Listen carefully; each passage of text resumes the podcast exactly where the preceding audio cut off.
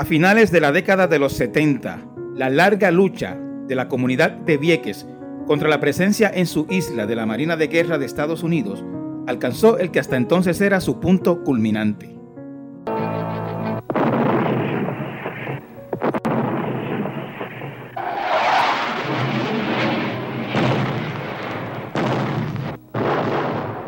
Pescadores y miembros de la comunidad habían desafiado las maniobras de la Marina en alta mar, intentando detener las prácticas militares que por décadas habían atormentado a la comunidad.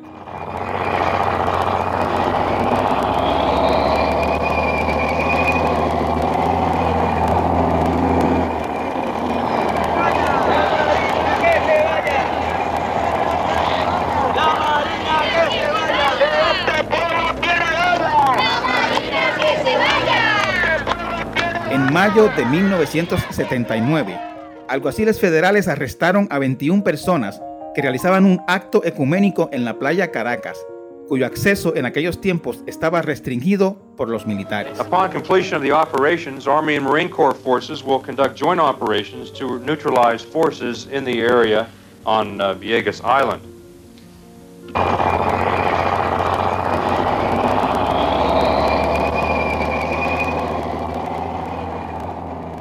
Uno de los arrestados, Ángel Rodríguez Cristóbal, fue hallado ahorcado en su celda en una cárcel de Florida seis meses después de su arresto.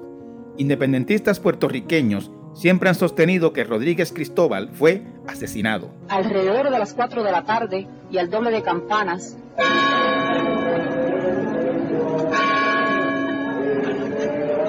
puertas de la Iglesia Católica de Ciales se abrieron para recibir los restos de Ángel Rodríguez Cristóbal. Era un momento de una extraordinaria tensión.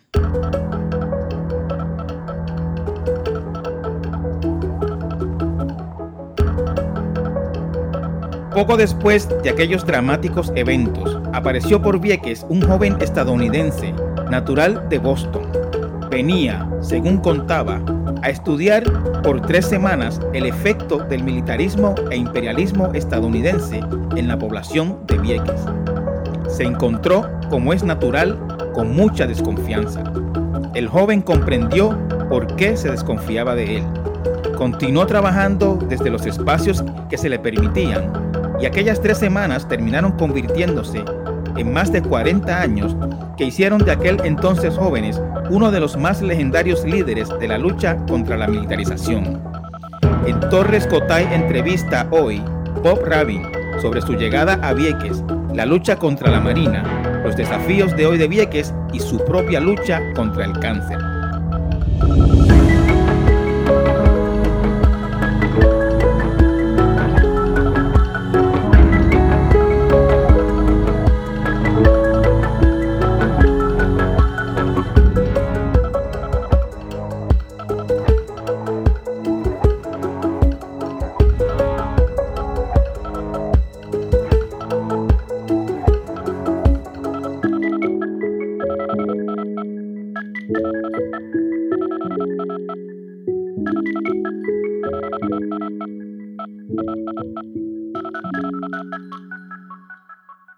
Bob Rabin, encantado de tenerte en mi podcast. Eh, hace tiempo que quería tener esta conversación contigo. Muchas gracias por haber aceptado y muchas gracias. Gracias a ti, Benjamin, por el interés de, en Vieques, ¿no? Por, durante estas décadas eh, de intensidades y, y otras edades. Bob, eh, yo quería empezar contigo Eh, preguntándote eh, ¿cómo, cómo tú llegaste a Vieques? Porque tú no eres viequense, tú, bueno, ahora eres viequense, pero no naciste en Vieques ni te criaste en Vieques. Cuéntame de, de, cuéntame de eso, Bob. Pues yo no soy viequense, eso es cierto. Me identifico mucho con esta comunidad que ha sido la mía durante estos cuarenta y dos años. Eh, soy gringo, como dicen por ahí, de Boston. Y vine a Vieques en el ochenta, en julio del ochenta, con el plan de quedarme tres semanas eh, durante las vacaciones escolares de, eh, de mil novecientos ochenta. Yo estaba trabajando como maestro bilingüe en la Escuela Pública de Boston y también me ingresé en un programa de estudios graduados en estudios latinoamericanos en la Universidad de Massachusetts en Boston. Y eh, tomé mucho interés en el tema de Vieques luego de ver varios reportajes, como estaba trabajando con, mayormente con estudiantes puertorriqueños, eh, y me pareció una excelente manera de eh, mirar, conocer, analizar eh, y divulgar una situación de colonialismo y militarismo estadounidense muy cerca, ¿verdad? En la colonia estadounidense de, de Puerto Rico y en particular el caso de Vieques. Así que eh, la directora de mi tesis, eh, que en paz descanse, Susan Schneider, eh, por casualidad eh, conocía Vieques, venía, había venido a Vieques en varias ocasiones.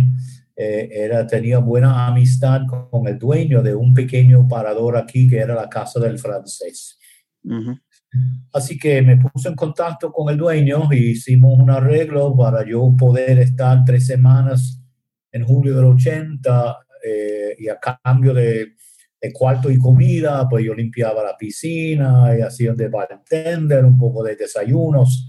Eh, y así podría estar aquí durante ese periodo para entrevistarme con la gente a favor de la Marina, en contra de la Marina, activistas, eh, líderes comunitarios y militares también. Así que las tres semanas, pues, pues se me fue la mano.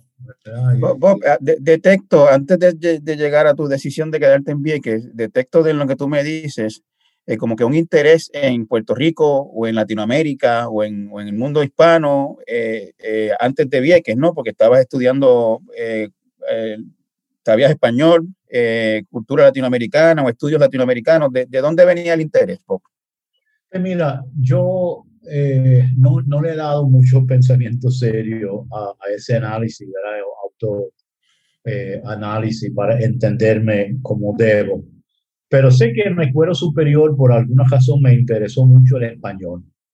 Eh, hubo un, una población en crecimiento de latinos, caribeños, puertorriqueños, en el pueblo eh, donde nací, donde me crié, que se llama Everett, que es contiguo con Boston, ¿verdad? Eh, eh, y me parece que el tema del, eh, del, del colonialismo, imperialismo estadounidense, Eh, me surgió eh, en mi primer año de universidad eh, con el caso de Chile. Y de hecho, el tema de Chile era el primer tema de mi tesis, ¿verdad? Eh, con dificultades con la logística, ¿verdad? De llegar a Chile, pues me, me condujo a, a, a cambiar de tema cuando aprendí y supe de la situación de Vieques. Eh, pero como estudiante eh, universitario, concentración en sociología e historia, con un grado menor en español, eh, pues empecé a mirar a toda esta situación de la larga historia de agresiones y golpes de Estado provocados por Estados Unidos, América Latina y el Caribe. Y cuando veo el caso de Vieques, me parece un microcosmo interesante de esas situaciones, y en particular la situación colonial de Puerto Rico.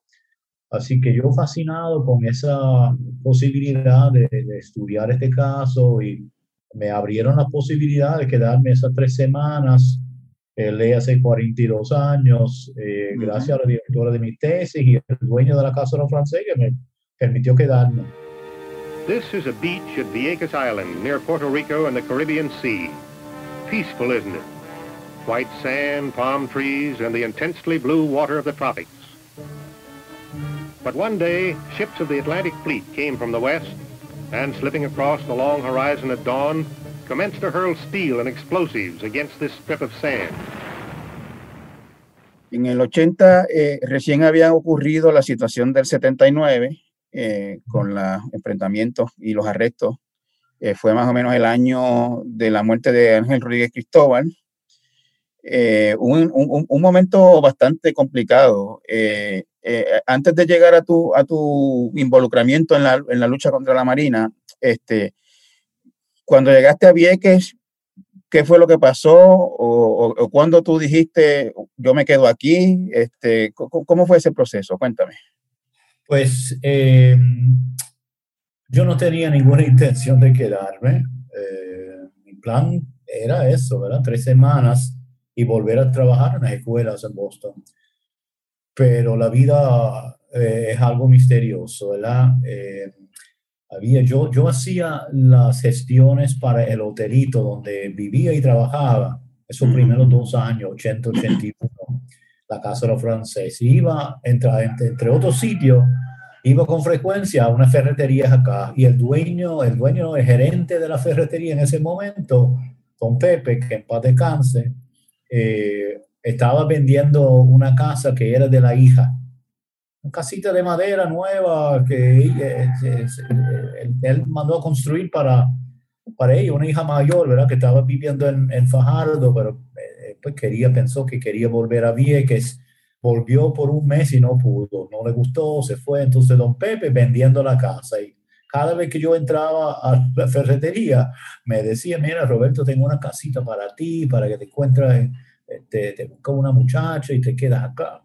Pero Bob, cuando, cuando tú decides comprar la casa, algo había ya que te decía, eh, tres semanas no van a ser suficientes. ¿Qué, qué, qué fue eso? Yo, yo, yo no sé, si, o sea, yo, yo sé que tú, eres, tú te casaste con una viequense, Eh, Nilda, yo no sé si fue en ese tiempo ya o eso vino después. No, no, eso fue en el segundo año. Okay. Ya de hecho yo tenía la casa, alquilé la casa un par de veces porque yo estaba todavía viviendo en la Casa de los Francés. Uh-huh. Pero para ir repagando al, a Irving, ¿verdad? El dinero que lo alquilé, eh, no sé, seis meses, más o menos, algo así. Y Nilda, por casualidad, Nilda eh, vino a Vieques, ella de Vega Alta. Lleva como, como yo cuarenta y dos años acá, cuarenta años eh, de la Federación de Maestros. Eh, y vino a Vieques para participar en la lucha, para apoyar en la lucha acá. Y por casualidad, ella alquiló la casa detrás de la mía, okay. eh, que era la casa de don, don Pedro Valle Chapel, eh, que en paz descanse. El sindicalista. Y, y como este es un mundo pequeño, ¿verdad? Aquí eh, en Vieques, como todo Puerto Rico, pues eh, mis primeros contactos aquí en Vieques son Víctor Américo y Ismael Guadalupe, eh, del Partido Socialista, ambos en ese momento. Me traían claridad, claridad todas las semanas, ahí a la quinta, a la Casa de los Francés. En algún momento aparecieron allá en la Casa de los Francés con esta muchacha, la más bonita. Este, bueno, me, me la presentaron y hablamos un poco. Luego me doy cuenta que está viviendo en la casa detrás de la mía, así que me meto por la verja, por los, los pelos de alambre para pedirle una taza de azúcar, como en la película. Uh-huh. eh, y, y este, cuando unos meses después que ya estamos eh, bueno, viéndonos eh, eh, románticamente, ¿verdad? Eh, Don Pedro Bajé eh, iba a eh, hacer un trabajo en la casa, Nilda tenía que salir, así que enganché un par de cajones de leche en la pared aquí en casa, una tablilla de cristal, bueno, puedes poner tus cosas aquí si quieres. Y ahí se quedó, eh, se quedó aquí con, conmigo, eh, o yo con ella, de, durante estos aproximadamente cuarenta años ya. Bob, eh, te, ¿te involucraste rápido que llegaste en la lucha contra la Marina? Pues mira, yo eh, vine realmente para hacer la investigación.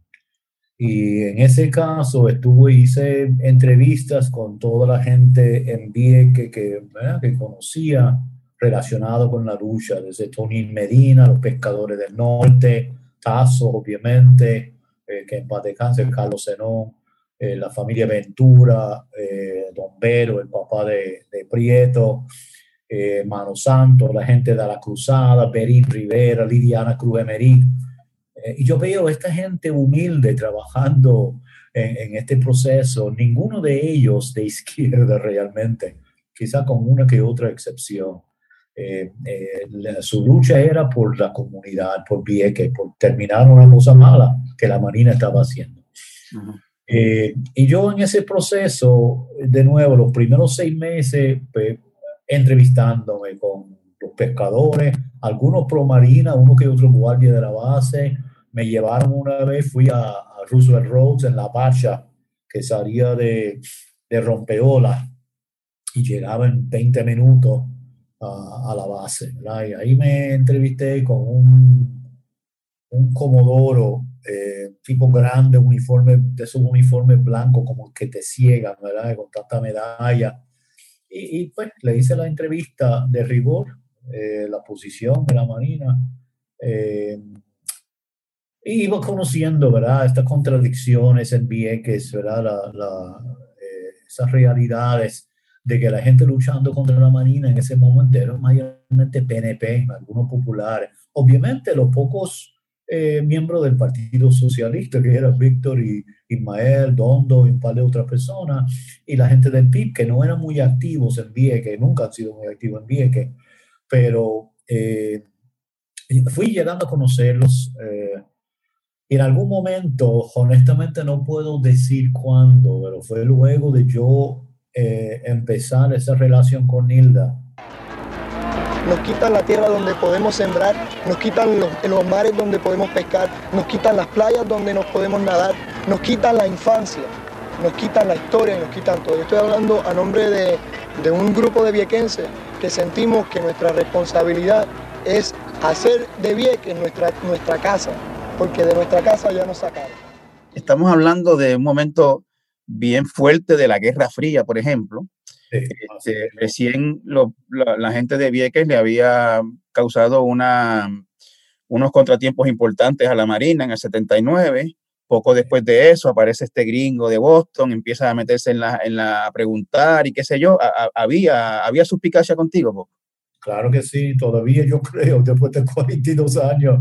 Pero era natural, ¿verdad? Yo de nuevo... Eh, eh, Intento volver a ponerme en ese momento, ¿verdad? Hace cuarenta y pico de años, para entender mi inocencia, ¿verdad? O falta de conocimiento y experiencia, ¿verdad? Yo realmente nunca había sido un activista con mucha experiencia, ¿verdad? Participé en una que otra eh, acción en, en la universidad. Eh, y entonces yo llego a Vieques y, y quiero ayudar en algo y, y me, me causaba mucha dificultad entender por qué no quieren mi ayuda, eh, porque, porque yo sentía, ¿verdad?, que había como algo, una frialdad por parte de algunos eh, eh, en la Cruzada, por ejemplo. ¿Y, y, y, y alguien, alguien te lo planteó directamente o te preguntó directamente? Eh, yo no recuerdo a alguien planteándomelo directamente, honestamente, eh, eh, pero sé de terceros, ¿verdad?, que, que, me lo, que hablaban de eso, ¿verdad? Eh, no a mí personalmente, pero eh, me fue bien difícil emocionalmente el proceso, ¿verdad? Porque, mira esto, estoy chupando seis meses en la cárcel federal. Hay que reírse porque si no, uno se enloquece. Estoy en la cárcel federal, me llama uno de los presos, no recuerdo en qué unidad estaba, pero estaba en una de las unidades con los televisores pegados alto en, en un poste, ¿verdad? Una columna. Y uno me llama, mira, Rabin, ven acá, aquí tiene un buen amigo mío que, que dicen que tú ni siquiera no estás en la cárcel, que, está, que la Marina te tiene guardado en un hotel de lujo en algún sitio y dice que tú tienes que cinco números de seguro social. Y era Seijo, Jorge Seijo, planteándolo allá. Ajá. Eh, yo, yo, se lo, yo, yo lo vi una vez en Vieques, no sé, un año después de eso, y me la acerqué. Le dije, mira, este, Jorge, ¿qué, qué, ¿por qué tú dijiste eso en la televisión? Este, ¿De dónde venía esa información? Yo sé de dónde viene, ¿verdad? Yo sé que vino de otra gente acá. Pero le, le quería preguntar y enfrentar con eso. Y él me dijo algo medio estúpido, como, ah, ¿qué tú crees? Que hubiera sido más interesante decir que venía, que, que era un activista. No, no entendí, ¿verdad? Eh, eh, nunca su planteamiento, pero es lo único realmente que yo eh, vi hacer una declaración. Tan, no, es lo, no es el único, perdón, hubo otros también. Yo lo que determiné después de un momento, eh, no sé si me di cuenta, ¿verdad? De, que aprendí rapidito, ¿verdad? De por qué la gente sospecha de mí, ¿verdad? Porque... Eh, eh, debe ser algo obvio, ¿verdad? Para quizás otra persona de otra, otra experiencia. Para mí no fue al principio. Poco a poco yo entiendo lo que hay acá. Y eh, ya una vez eh, que estoy trabajando con Nilda, viviendo con Nilda, empezamos a trabajar en temas culturales. Eh, porque pensé que, mira, voy a ayudar en donde me permiten ayudar en la lucha. Uh-huh. Voy a... Este, este, imponerme, ¿verdad? no vine a hacer eso, ¿verdad? Que es otra cosa que uno aprende, ¿verdad? Que las luchas las hacen la comunidad, la, la, las determinaciones, las, las estrategias, quienes participan, eso tiene que decidir las comunidades. Eh, pero la lucha aquí también estaba pasando por una, una crisis grande, como mencionaste, de setenta y ocho a ochenta, años bien difíciles, ¿verdad? En, en Vieques y en Puerto Rico, ¿eh? es, es Cerro Maravilla, es Adolfina, es Villa Sin Miedo. Así que eh, un ambiente súper cargado de, de, mucha, de mucha represión. Eh, eh, y para mí una lección eh, intensa, ¿verdad? Sobre Puerto Rico y las relaciones de poder, la gobernanza en el país. Pasaron, pasaron pues, todas estas décadas, más de cuarenta años, y te quedaste en Vieques. Eh, ¿tú, tú puedes decir si esos cuarenta años pasaron porque pasaron o en algún momento tú dijiste yo no me vuelvo a ir de aquí, o sencillamente ibas año tras año hasta que llegaste a estos cuarenta años que estás ahí? Me parece que es así, ¿eh? O sea, yo no, primero no planteé yo eh, quedarme inicialmente realmente, ocurrió. Uh-huh. Y luego de eso, hubo un momento, creo, cerca del ochenta y nueve, el huracán eh, Hugo, y también en ese momento estaba ocurriendo los eventos en Monte Carmelo. Uh-huh. eh, y nosotros pensamos, Nilda y yo, que mira, con esta situación de Monte Carmelo, este, eh, parece que podría, podríamos tener aquí un renacer de la militancia de la comunidad eh, en relación a la Marina, así que estaba considerando irme a Santa Cruz porque me habían ofrecido un trabajo allá en una escuela privada. Eh, yo estaba visitando Santa Cruz en los ochenta, temprano en los noventa, eh, para hacer investigación sobre la migración de viequense a Santa Cruz y viceversa, ¿no? Eh, y también estaba llevando grupos de estudiantes del Club de Historia Viequense. Cada año llevábamos seis o ocho estudiantes, eh, hacer entrevistas ahí con la gente de Vieques que se fueron a Santa Cruz en los años treinta, cuarenta, cincuenta, eh, una experiencia bien, bien chévere. Eh, así que estaba considerando esa posibilidad de irme para Santa Cruz cuando ocurren los eventos de Monte Carmelo. Eh, eh, pensé, no yo, no, yo no puedo salir ahora, este es un momento importante. Entonces, pues, eh, trabajamos con Carmelo, era un rato lo que podíamos, donde eh, hicimos falta. Eh, y pues ya como tú sabes, lo de, lo de Monte Carmelo realmente pues se, se quedó así en un, un momento bien importante. La, la, eh, enfrentar a la Marina, enfrentarse a la Marina, ¿verdad?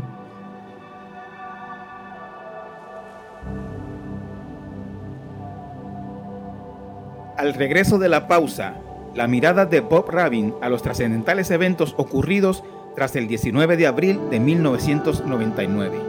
Quédense con nosotros.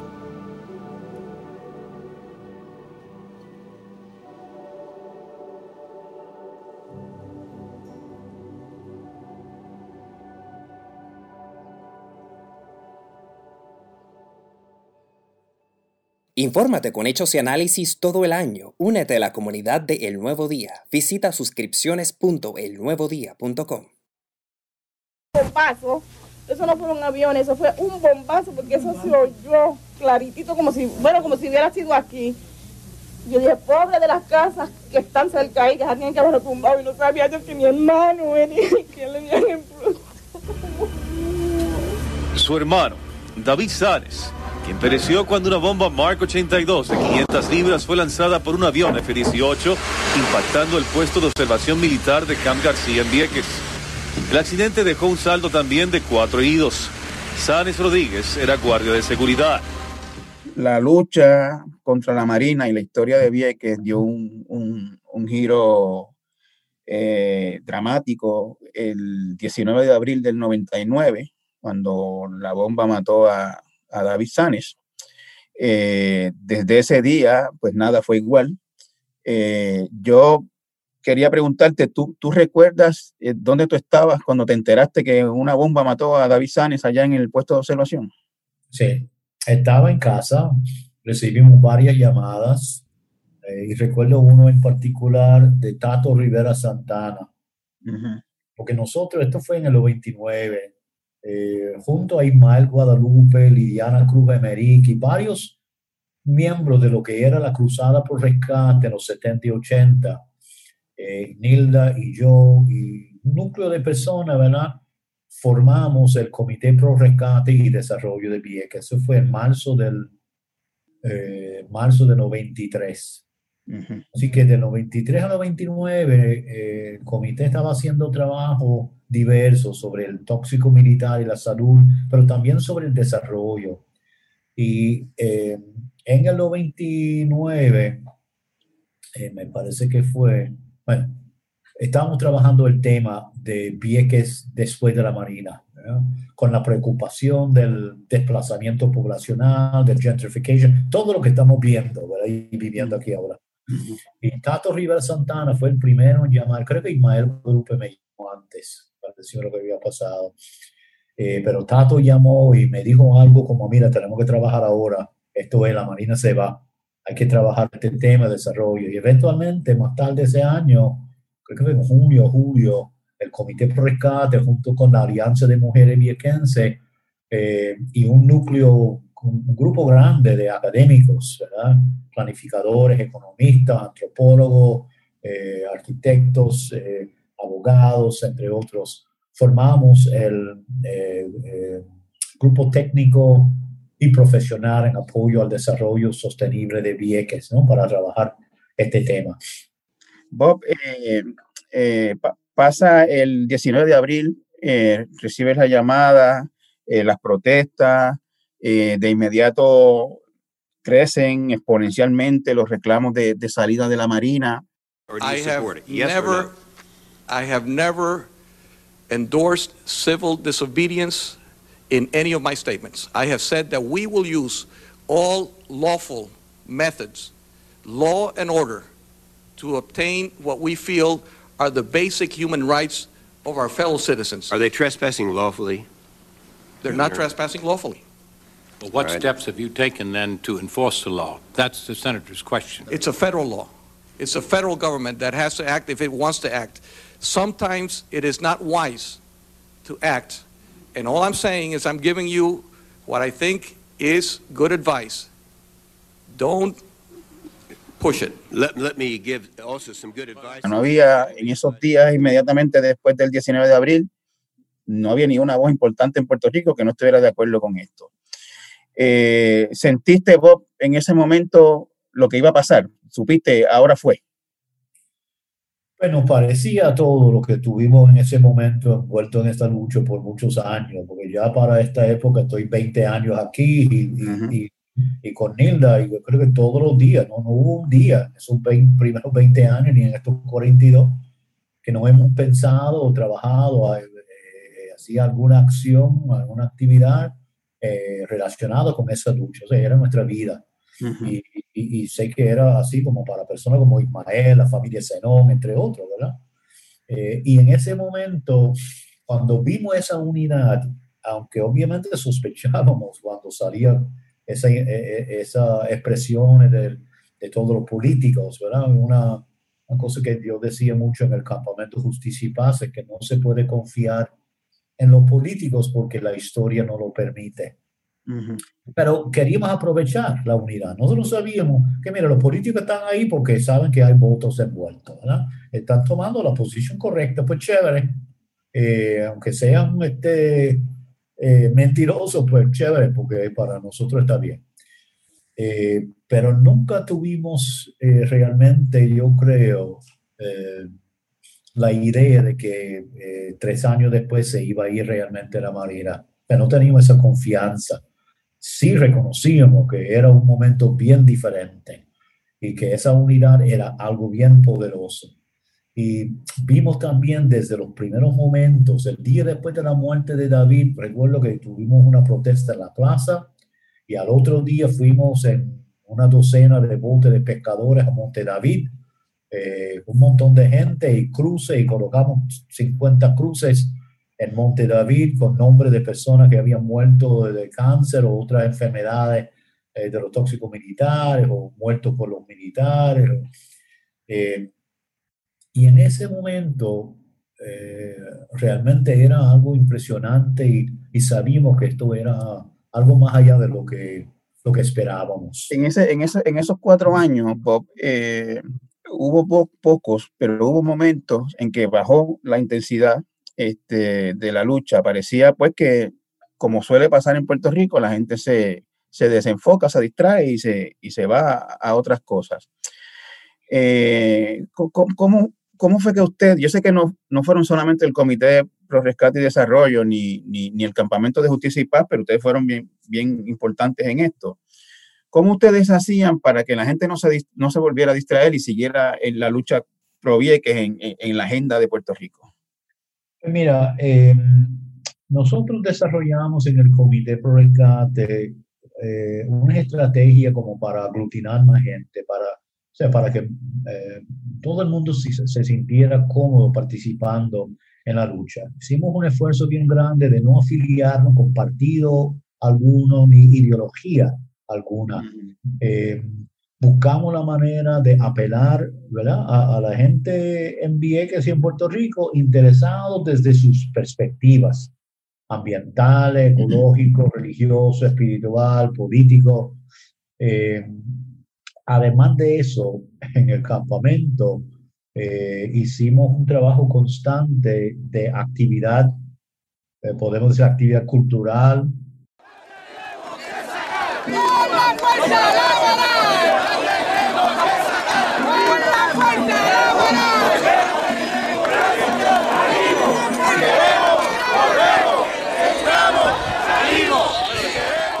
Ahí en el campamento tuvimos a Dani Rivera y tuvimos a Zoraile y Rory Brown y Rory Draco, eh, decenas y decenas de artistas puertorriqueños. Y eso yo creo que ayudaba también a, porque la movilización en Vieques, eh, no creo que hubo un momento de bajón en esos cuatro años. Eso era cuatro años sin parar. Uh-huh. eh, y por suerte, suerte no. Eh, por, por la solidaridad de los diversos sectores de la sociedad puertorriqueña, en particular eh, los grupos sindicales, los universitarios y los religiosos conscientes, ¿verdad?, agrupados en el concilio eh, evangélico, grupos como Prisa, eh, que crearon eventualmente ese comité Eh, ecuménico por la paz de Vieques. La, la, la, coali la coalición ecuménica se llama. Se llama la, la coalición ecuménica. Eh, así que esa participación tan amplia de diversos grupos permitió también que la lucha continuara. Bobby, eh, hubo, hubo un momento en que tú dijeras, eh, ganamos o podemos ganar, o esto se acabó, o sea, o se acabó el evento, este, hay, hay, hay, hay victoria. ¿En, en qué momento tú sentiste victoria?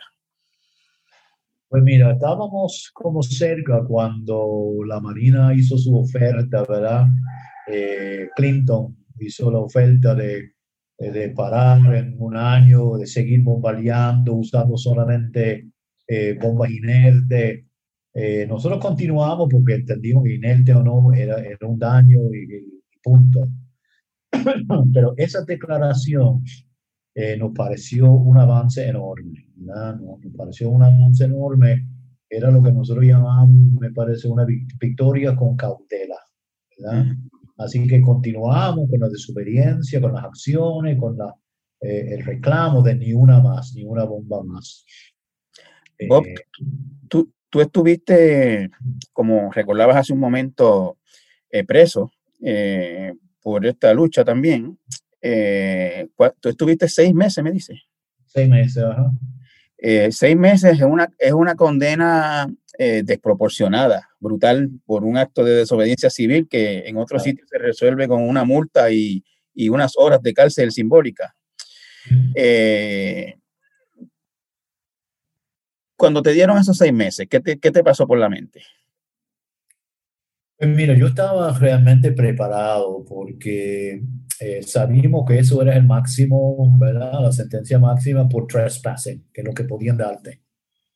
Yo había hecho, eh, y, y, y, y tanto Nilda como Ismael y yo, que éramos los portavoces del Comité Pro Rescate hicimos un calendario de, de nuestra participación en la desobediencia civil para evitar ser arrestados eh, a la misma vez, ¿verdad? O, o más de uno, ¿verdad? Eh, y eh, conocíamos, ¿verdad? Era, era mi tercer, mi, iba a ser mi tercer arresto, ¿verdad? Ya me habían arrestado eh, tanto el cuatro de mayo de dos mil y en otro momento en el dos mil uno, me parece. Eh, y entonces solicité, yo estaba trabajando ya en el Fortín para el Instituto de Cultura, así que antes de la acción solicité una licencia sin sueldo de seis meses. Okay. Y en el mismo día que me están sentenciando en el tribunal, eh, entras al, a, la, a la sala, ¿verdad? Una de las muchachas del Instituto de Cultura, yo la veo acercándose al alguacil para pedir que, que yo firmara eh, la, la licencia, ¿verdad? Y me dejaron firmar y firmé, y así que eh, obviamente eh, mi primera experiencia carcelera. Y, y, ese, y, ese tiempo, y ese tiempo preso, Bob, eh, ¿estabas con, con confinados regulares o estabas con, con confinados de Vieques, de la lucha de Vieques? Las la do, la dos cosas, este...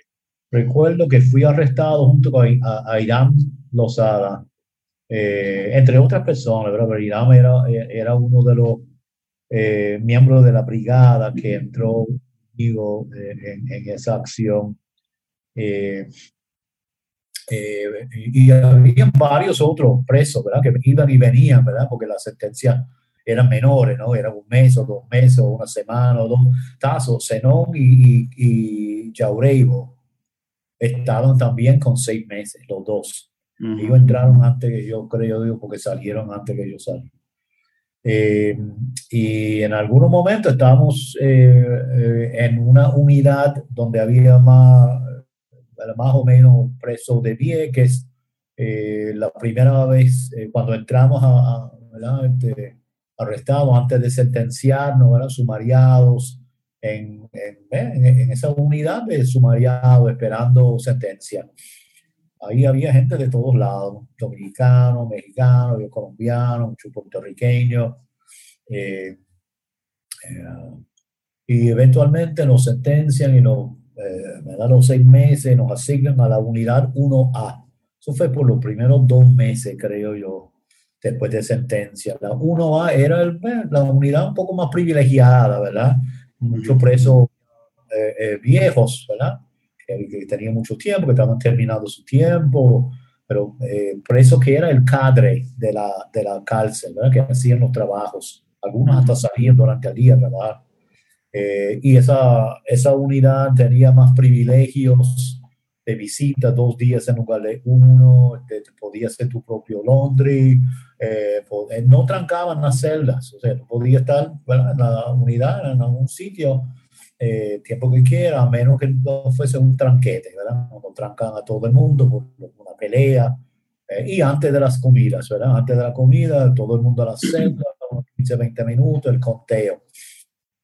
Pero esa unidad tenía también más facilidades, Eh, en la yarda, eh, más televisores, eh, y nos sacaron de esa unidad a Iram Lozada y yo.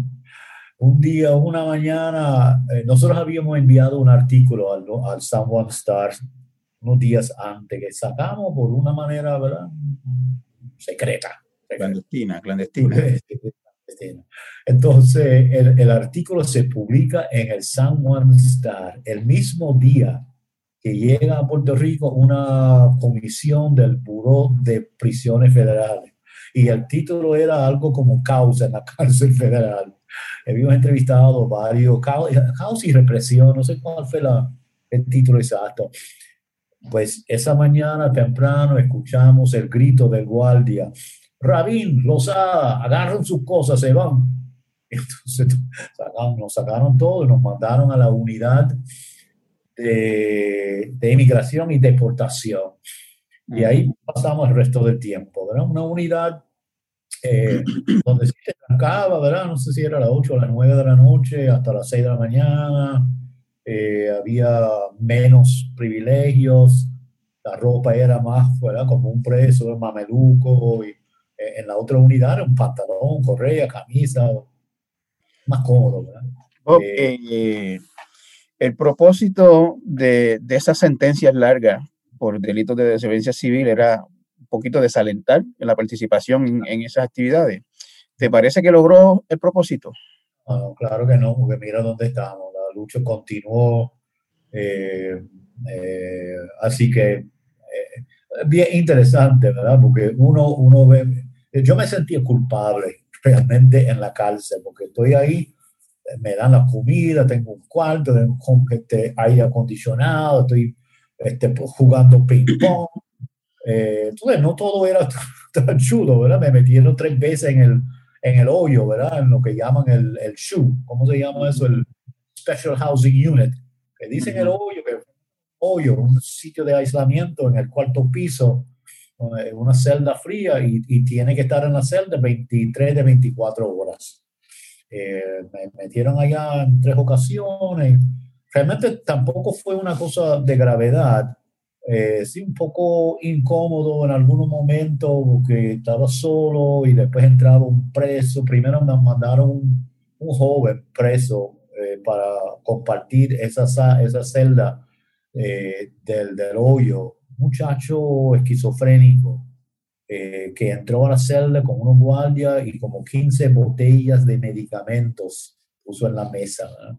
Muchacho me hablaba, muchacho tenía como dieciocho, diecinueve años, muchacho joven de Naguabo, humilde, buena gente, ¿verdad? Me, me, me hablaba con mucho respeto, eh, me decían algunas locuras, ¿verdad? Yo en un momento estaba hablando de su familia y me dijo, yo no, me, yo no maté a mi papá porque quería, algo así, creo que por eso estaba quizás preso, no sé.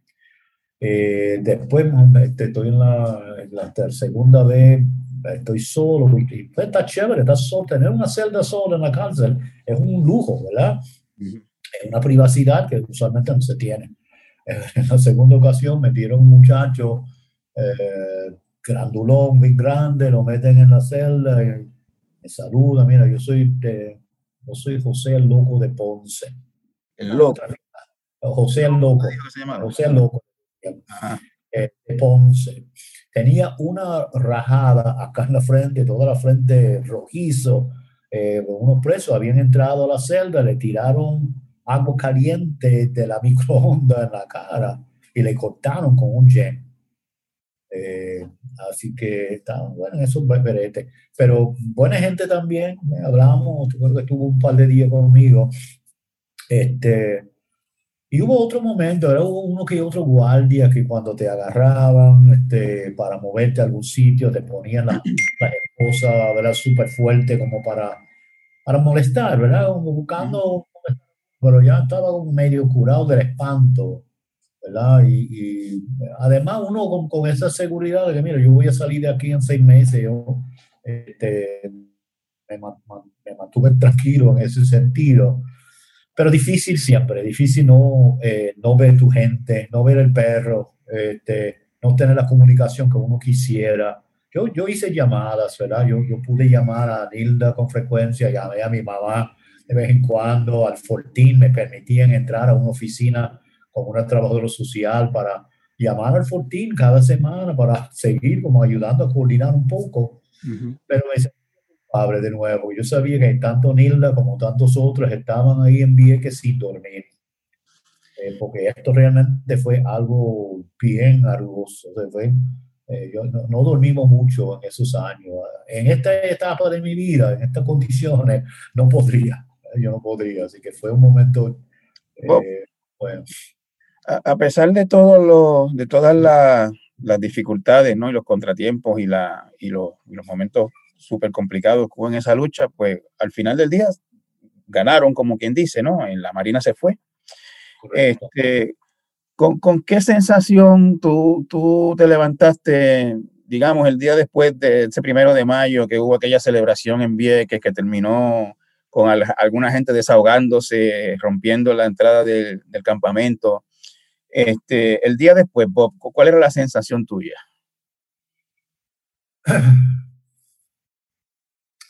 Yo me imagino que estaba súper cansado, y quizás pensé que mira qué bueno que puedo dormir un rato. Eh, estaba como algo de agridulce, ¿verdad? Ese momento, porque el, el evento del primero de mayo eh, terminó causando graves divisiones en la comunidad. En tanto, en Vieques todo es expectativa ante posibles arrestos en los campamentos de desobediencia civil en las zonas prohibidas. Diferentes cadenas americanas e internacionales como C N N llegan al área restringida ante rumores de posibles arrestos. Eh, por tanto, todos esos cuatro años, desobediencia civil pacífica, los militares, la policía, algunos políticos, continuamente diciendo que éramos unos violentos, que lo que queríamos es provocar la violencia. Entonces, mira, en ese momento como que dieron un poco la, la, la razón, eh, ¿verdad? Entre, entre comillas, ¿verdad? Y como tú dices, fue un desahogo por parte de algunos, fue una estrategia tal vez más lograda por otros, pero eh, causó dificultades. Bueno, Nilda, Nilda la arrestaron, porque tenía, bueno, la vieron con el, el marrón en la mano, que alguien le puso el marrón en la mano y, y ella trató de moverlo un poco y le dio un golpe. Vinieron aquí a casa la, la, la policía federalizada, ¿verdad? Eh, policía de Puerto Rico, con uno que otro agente federal, pero todo con la chaqueta de F B I, las gorras. Y vinieron a las una de la mañana, llegaron a casa esa noche. Eh, y yo, como este machista que soy, Eh, creo que le dije a uno, mira, déjame decirle a Nilda que me, que me voy. Y me dice, no, venimos por ella. Venimos por ella. ¿Verdad? Eh, pero sí, eh, una satisfacción sin duda. Una satisfacción sin duda. Saber, uno, que ya Vieques va a tener la oportunidad de sanarse por primera vez en medio siglo. El ambiente no estará recibiendo más tóxicos. Eh, los niños no tendrán que estar escuchando eh, jets, helicópteros, eh, bombas explotando. La Marina no podrá usar Vieques para llevar a cabo sus prácticas y agresiones militares contra tanta gente en el mundo. Piensa que tienen otros espacios y otro lugar, tal vez no necesitaban a Vieques, pero era, un, me parece para mí, una satisfacción grande y todavía es, ¿verdad? Todavía es. A pesar de, de contratiempos y, eh, y otras cosas. Eh, me parece que fue un, un proceso bien bonito. Eh, creo que no, eh, no aprovechamos eh, las lecciones de esos cuatro años. No, no, no se ha hecho aquí en la comunidad, y me incluyo, ¿verdad? El liderato de la lucha, de tomarse un momento para analizar bien lo que ocurrió. Eh, quizás subsanar algunas de las divisiones que ocurrieron, no se hizo. Eh, y muchas lecciones importantes, especialmente sobre estrategias de lucha para las luchas, las otras, ¿verdad? Las muchas otras luchas que hay en el país.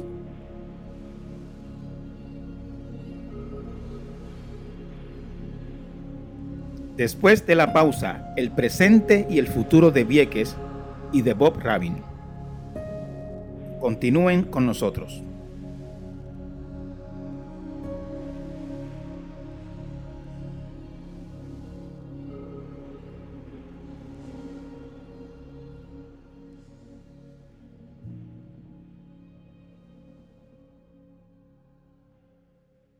Infórmate con hechos y análisis todo el año. Únete a la comunidad de El Nuevo Día. Visita suscripciones punto el nuevo día punto com. Do the tropics lure you? Well, many Americans are looking to pick up and start a new life. And one spot that is very affordable is Vieques. We just spent some time there. We're finding that a lot of um, um, baby boomers are starting to purchase properties here and come like snowbirds. And and it's that's I think instead of Florida, I think I'd rather be here than Florida or South. Sorry. Bob, eh... dieciocho años después del, del primero de mayo del dos mil tres, este, Vieques no es como lo soñaron ustedes, como, como ustedes lo idearon después de, de la salida de la Marina.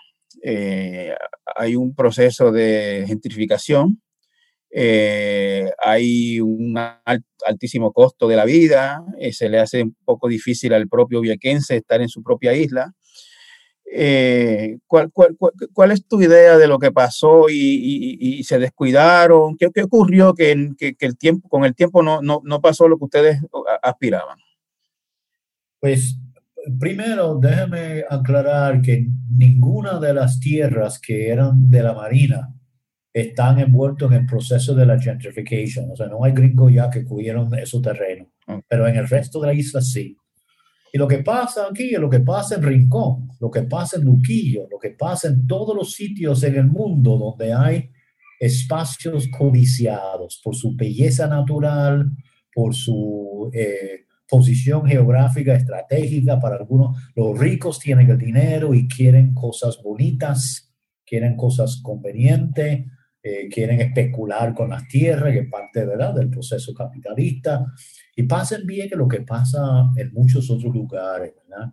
La diferencia es que Vieques es un pueblo mucho más vulnerable debido a los cincuenta años de, eh, de presencia militar, eh, la, el éxodo de miles de viequenses debido a la presencia militar, la falta de un desarrollo normal en el sector civil debido a la a la presencia militar y la falta de atención del gobierno de Puerto Rico. Así que eh, el proceso de gentrification, ese proceso de sustitución poblacional, digamos, eh, ocurre en Vieques de una manera quizás más, más peligrosa, diría yo. Uh-huh. eh, y de hecho, creo que Ismael, escuché a Ismael decir esto hace muchos años, lo que la Marina quiso hacer, que despoblar a Vieques, sacar a la gente. Eh, no pudo, pero el capital norteamericano tal vez lo haga. O sea, la, la, la, el dinero. Eh, eh, y desafortunadamente estamos viendo que las cosas se están moviendo en esa dirección. Eh, se, se, se, habla de, se habla de este proceso este, como algo inevitable. Se, se, se, yo escucho gente como pues es así, es el capital como tú dices, este, pasa en Rincón, pasa en otro sitio. ¿Tú, tú, tú lo ves como algo que, que no tiene remedio? No, claro que sí, todo tiene remedio. Eh, lo que ¿Qué remedio tiene esto? ¿Qué, ¿Qué se puede hacer? Sí, yo creo que la, la, hay muchos ejemplos de lugares. De hecho, cuando el Grupo Técnico y Profesional para el Desarrollo Sostenible de Vieques, que estaba trabajando, estaba buscando eh, situaciones comparativas, ¿verdad?, en el Caribe, en otros espacios. Eh, y en nuestras conversaciones con personas sobre este tema, eh, eh, sabemos que, mira, hay, hay asambleas municipales que ponen un, un impuesto en los extranjeros cuando compran casa, o cuando piensan en, en, en iniciar un negocio, tiene que ser con una participación mayoritaria de un socio local. Eso lo hacen en muchos países, ¿verdad? Países que son libres, independientes, que controlan su destino, que no es el caso en Puerto Rico. Pero aún en Puerto Rico, aún en Vieques, un alcalde interesado, una asamblea realmente interesada en este proceso, tiene ejemplos para seguir y tenemos la gente para, para orientarlos. Eh, pero esto no es una conversación que tienen los políticos eh, ni del Partido Popular ni, ni del P N P, porque huele demasiado antiamericanismo, ¿verdad? Porque los extranjeros son americanos. Y para mí es algo un poco incómodo también trabajar el tema, ¿verdad? Eh, porque mucha de esta gente que viene y compra una casa o tiene un negocio, bueno, son gente buena, ¿verdad? Son gente mala. Es simplemente injusto lo que ocurre, ¿verdad? Están en un marco que no entienden porque no lo estudian, porque no lo importa, porque tienen interés en otra cosa, en ganar dinero, estar en un sitio chévere. Algunos, ¿verdad?, de ellos hasta aportan a la comunidad de distintas maneras. Que la, yo, yo creo que la cantareta o el grito, el reclamo, no es que se vayan todos los gringos, ¿verdad? Aunque eso también lo determina la comunidad. Uh-huh. Eh, pero es cómo podemos... Eh, ¿Cómo se puede crear un sistema donde otros pueden venir e invertir, formar parte de la comunidad de una manera en relación al resto de la comunidad, económicamente y culturalmente también? No es fácil. La, la, la, pregunta, la pregunta es, Bob, eh, si para una persona eh, nacida y criada en Vieques, eh, la isla, eh, el municipio, Le, le ofrece la oportunidad de, de progresar en su, propia, en su propio espacio. ¿Hay eso ahora mismo o se dificulta con esta situación? Eh, eh, pregunta, eh, dame la pregunta de nuevo. O sea, una persona, un muchacho que crece, nace y crece en Vieques, ajá. Eh, tiene hoy en la isla oportunidades reales de hacer su vida, progresar, de estar económicamente bien en, en, en dentro de la misma isla. Muy difícil, pero algunos lo han hecho. Claro. Eh, es que nosotros tenemos aquí unos grupos que trabajan el tema de la bahía bioluminiscente, transportistas, eh, algunos que otros restaurantes o, o, o food truck, ¿verdad? Cosas así, eh, eh, y lo han hecho, eh, pero con dificultad. Con, pero es, como, no, es, como el servi- es como el servicio de, de, del que viene, ¿no? Pues no, no pueden competir con otros que vienen con mucho más poder adquisitivo, experiencia en el comercio, ¿verdad? Como, como, este, eh, como negociante. Eh, y sabemos, ¿verdad? Históricamente, el gobierno de Puerto Rico eh, le da más al extranjero que a su propia gente. Eso lo hemos visto, ¿verdad? De, a, a través de la historia de Puerto Rico eh, y su desarrollo económico. Así que la gente de Vieques no tiene mucho espacio. Por ende, tenemos a decenas de jóvenes en el narcotráfico, muriéndose uh, por montones, ¿verdad? Como cincuenta asesinatos en los pasados años recientes, ¿verdad? Gente en la cárcel, y es porque hay pocas otras alternativas que ofrecen dinero rápido, ¿verdad? Uh-huh. Eh, así que es difícil, eh, y hay algunos, y hay que aplaudir los jóvenes que aquí han logrado montar negocios y quedarse, pero es, es, es eh, cuesta arriba. Bob, eh, tú, tú ves eh, en la comunidad eh, conciencia de este problema o de esta situación, voluntad para buscarle soluciones, moviéndose, ¿cómo, cómo tú ves a la comunidad? Pues, de nuevo, eh, este es un tema que no se promueve eh, en el desarrollo intelectual de la gente acá, en las la escuelas, en la comunidad. No se habla de esto de nuevo, creo yo, por, por la carga ideológica que mucha gente asigna al tema, ¿verdad? Al antiamericanismo, por ejemplo. Eh, y también hay mucha gente que realmente piensa que, mira, es bueno que vengan estos americanos con sus chavos o que montan un, un hotel o lo que sea y es empleo para la gente. Si hay como unas contradicciones en la comunidad. Sin embargo, yo diría que una buena parte de la comunidad ven estas mansiones, ven las casas con las murallas, ven todos estos negocios, ven estos, en algunos casos, núcleos de norteamericanos abiertamente racistas con sus comentarios en, en las redes sociales. Eh, pero hay también, entre especialmente jóvenes aquí que trabajan en el turismo, Eh, pues ven a estos otros que han venido y establecieron hoteles o restaurantes, ayudan a atraer turistas y entonces ellos, los, los muchachos de aquí también se benefician, ¿verdad? De cómo, cómo lidiar con eso eh, eh, y buscar una buena forma de permitir la inversión extranjera eh, de manera positiva para la comunidad y para el extranjero igual. Eh, es el, eh, el secreto que buscamos entender. Bob, al final del día, este, poniendo la, la cosa en una balanza, eh, ¿te parece que Vieques está mejor que antes, eh, inclu- contando incluso con todas estas dificultades? Sí, sin duda, sin duda. Es mejor porque ya no están bombardeando, ya no están contaminando, ya no están añadiendo más tóxicos que enferman a la gente. Eh, ya Vieques no se usa para la guerra. En ese sentido, me parece bien. Además, a través de la lucha también, Vieques se conoció en el mundo entero. Eso también ayudó al turismo, hay que decirlo, ¿verdad? Este, ayudó al turismo. Y fue un ejemplo. O sea, Vieques sabe el poder que tiene, ¿verdad? Eh, como en todo Puerto Rico, ahora la gente una vez montado una buena lucha con la unidad necesaria, estrategia positiva, mira, es, es una, un precedente importante, eh, da esperanza, da esperanza. Pero eh, eh, obviamente hay problemas, ¿no? Vieques, Vieques no es un, Vieques no vive en un este, aislado del mundo, ¿no? Vieques es parte de Puerto Rico, parte del, o sea, lo, todos los eh, efectos, efectos horrorosos del colonialismo, el capitalismo, el neoliberalismo, la gentrification, eh, todos están en Vieques de manera exagerada y en un ambiente, eh, eh, como mencioné, de una población más vulnerable, eh, más vulnerable en muchos sentidos. Si estás eh, atravesando una situación de salud complicada, eh, entiendo que tienes cáncer, eh, cu cuéntanos qué es lo que está, qué es lo que estás pasando.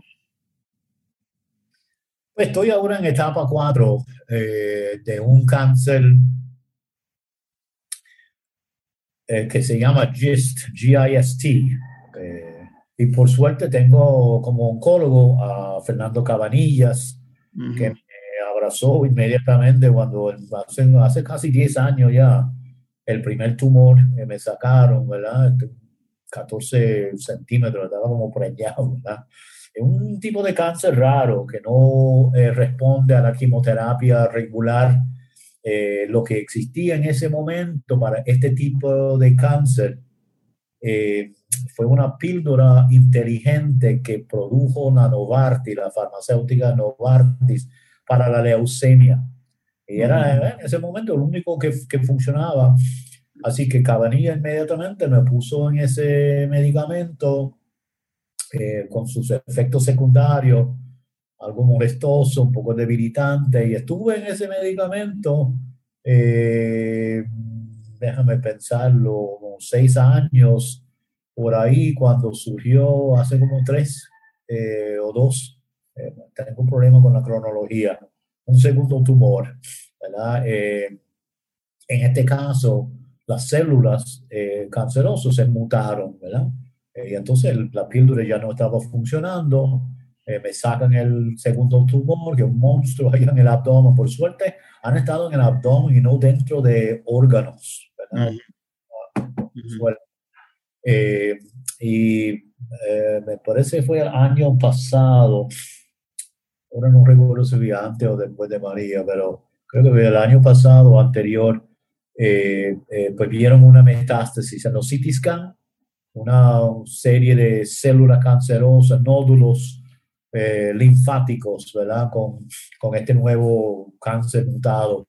Sí, me asignan un nuevo medicamento, esta vez de la Pfizer, de la farmacéutica Pfizer, y ya llevo un par de años en ese, eh, que de nuevo tiene sus efectos secundarios, eh, no se me ha caído el pelo, por, por lo menos, Este, eh, pero tiene sus efectos, ¿verdad? Me hace difícil a veces la vida, eh, pero en los pasados dos C T scan, estoy ahora con C T scan cada tres meses, eh, básicamente para velar este, la metástasis, y en los pasados dos C T scan se ha visto un, una pequeña reducción de tamaño de esas células, así que parece que el medicamento está funcionando. Eh, así que estoy en eso, ¿verdad?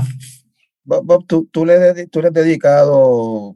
como hemos hablado en esta entrevista, más de cuarenta años a, a la lucha contra la Marina, contra la militarización, por Vieques, eh, y, y está padeciendo de una enfermedad que cuando se argumentaba contra la Marina, uno de los principales argumentos era ese, la, la contaminación que causaba en Vieques, eh, el alto nivel de cáncer versus otros pueblos de Puerto Rico. Eh, te, te, ¿Te ha pasado por la mente, Bob, que, que tu situación tiene que ver con la Marina? Bueno, claro, claro que este, me ha pasado por la mente. Obviamente yo no puedo decir categóricamente de, que eso es, eh, pero sí puedo decir categóricamente que cualquiera que vivía en Vieques durante esos años este, pues estaba sujeto, ¿verdad?, a todos los, los tóxicos. Eh, eh, independientemente de eso, para mí, eh, tanto eh, los seis meses en la cárcel, los golpes de la fuerza de choque en un momento, eh, y el cáncer también, para mí, mira, son maneras de yo participar en esta vida viequense, eh, compartir con otra gente, conocer un poco más eh, personalmente, ¿verdad?, lo que sufren la gente acá. Uh-huh. eh, por distintas razones.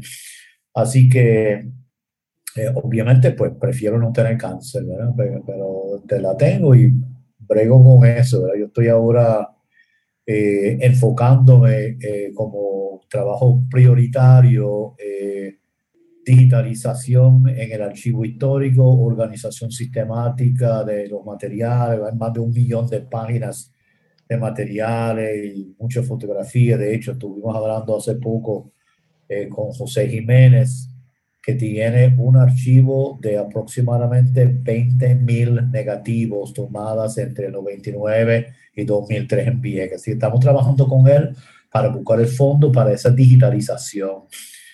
Eh, y con apoyo de varios sectores y personas, ya tenemos unos equipos que en estas pasadas semanas han estado digitalizando, entre otros documentos, uno, el, el inventario original de la Central Playa Grande de mil novecientos cuarenta y uno, que prepararon lo, la familia Tío, ¿verdad?, con, que eran los dueños en ese momento, eh, a petición de la Marina.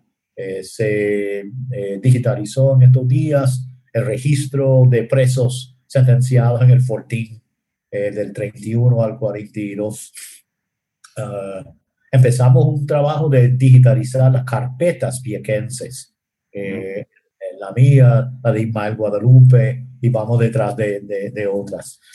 Eh, y estamos eh, con el apoyo de un grupo de especialistas en la digitalización de materiales audiovisuales.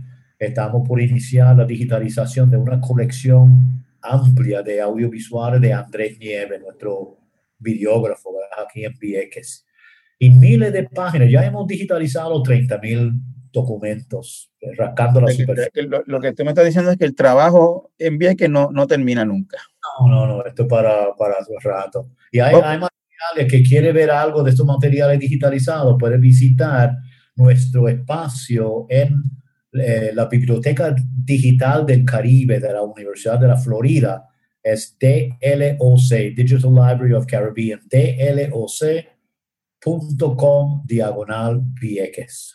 Bob, al, al principio de esta entrevista yo, yo dije algo que, que, que lo dije, ¿no?, en el transcurso de la conversación y, y, y, y, y pues se me quedó ahí en la cabeza, planteando tu situación, que venías de Boston, etcétera. Tú no eres viequense, dije en algún momento, te convertiste en viequense. Te, te pregunto hoy, cuarenta y tantos años después, ¿tú eres viequense, Bob? ¿Tú te consideras viequense? No, no, soy, ¿No? soy, soy lo que soy, ¿verdad? Soy un gringo, nacido en Boston, privilegiado con la posibilidad de vivir en este país y en esta parte tan importante del país que es Vieques, y agradezco eso mucho, eh, pero creo que sería algo algo incorrecto por mi parte. Eh, soy parte de la comunidad viequense, ¿verdad?, sin duda, soy residente Bob, viequense. Bob, eh, si, tú, si tú en cuarenta años no eres viequense y con todo lo que tú has hecho ahí, na, nadie lo es realmente. Pues... Eh, agradezco el pensamiento, ¿verdad? Porque eh, sin duda yo me identifico con esta comunidad. Es donde he vivido por más tiempo en mi vida.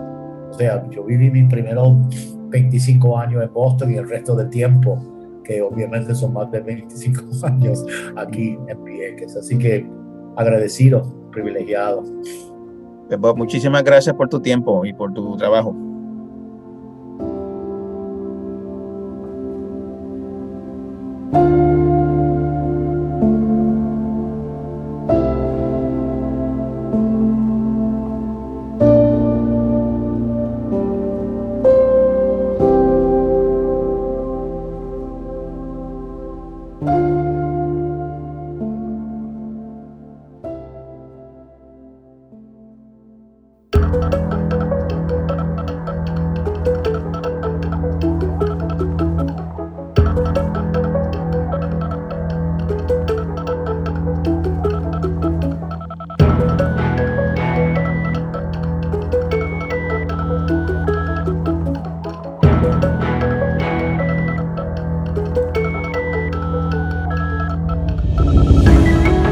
Gotay Entrevista es una producción de G F R Media. Puedes conseguirlo en el nuevo día punto com y en tu plataforma favorita de podcast. Si nos dejas un review en Apple Podcast, más gente puede encontrarnos. El diseño de sonido estuvo a cargo de Víctor Emanuel Ramos. Pre y postproducción por María Soledad Dávila. Producción ejecutiva Celimar Colón. Los esperamos la próxima semana con otro interesante episodio. Hasta entonces.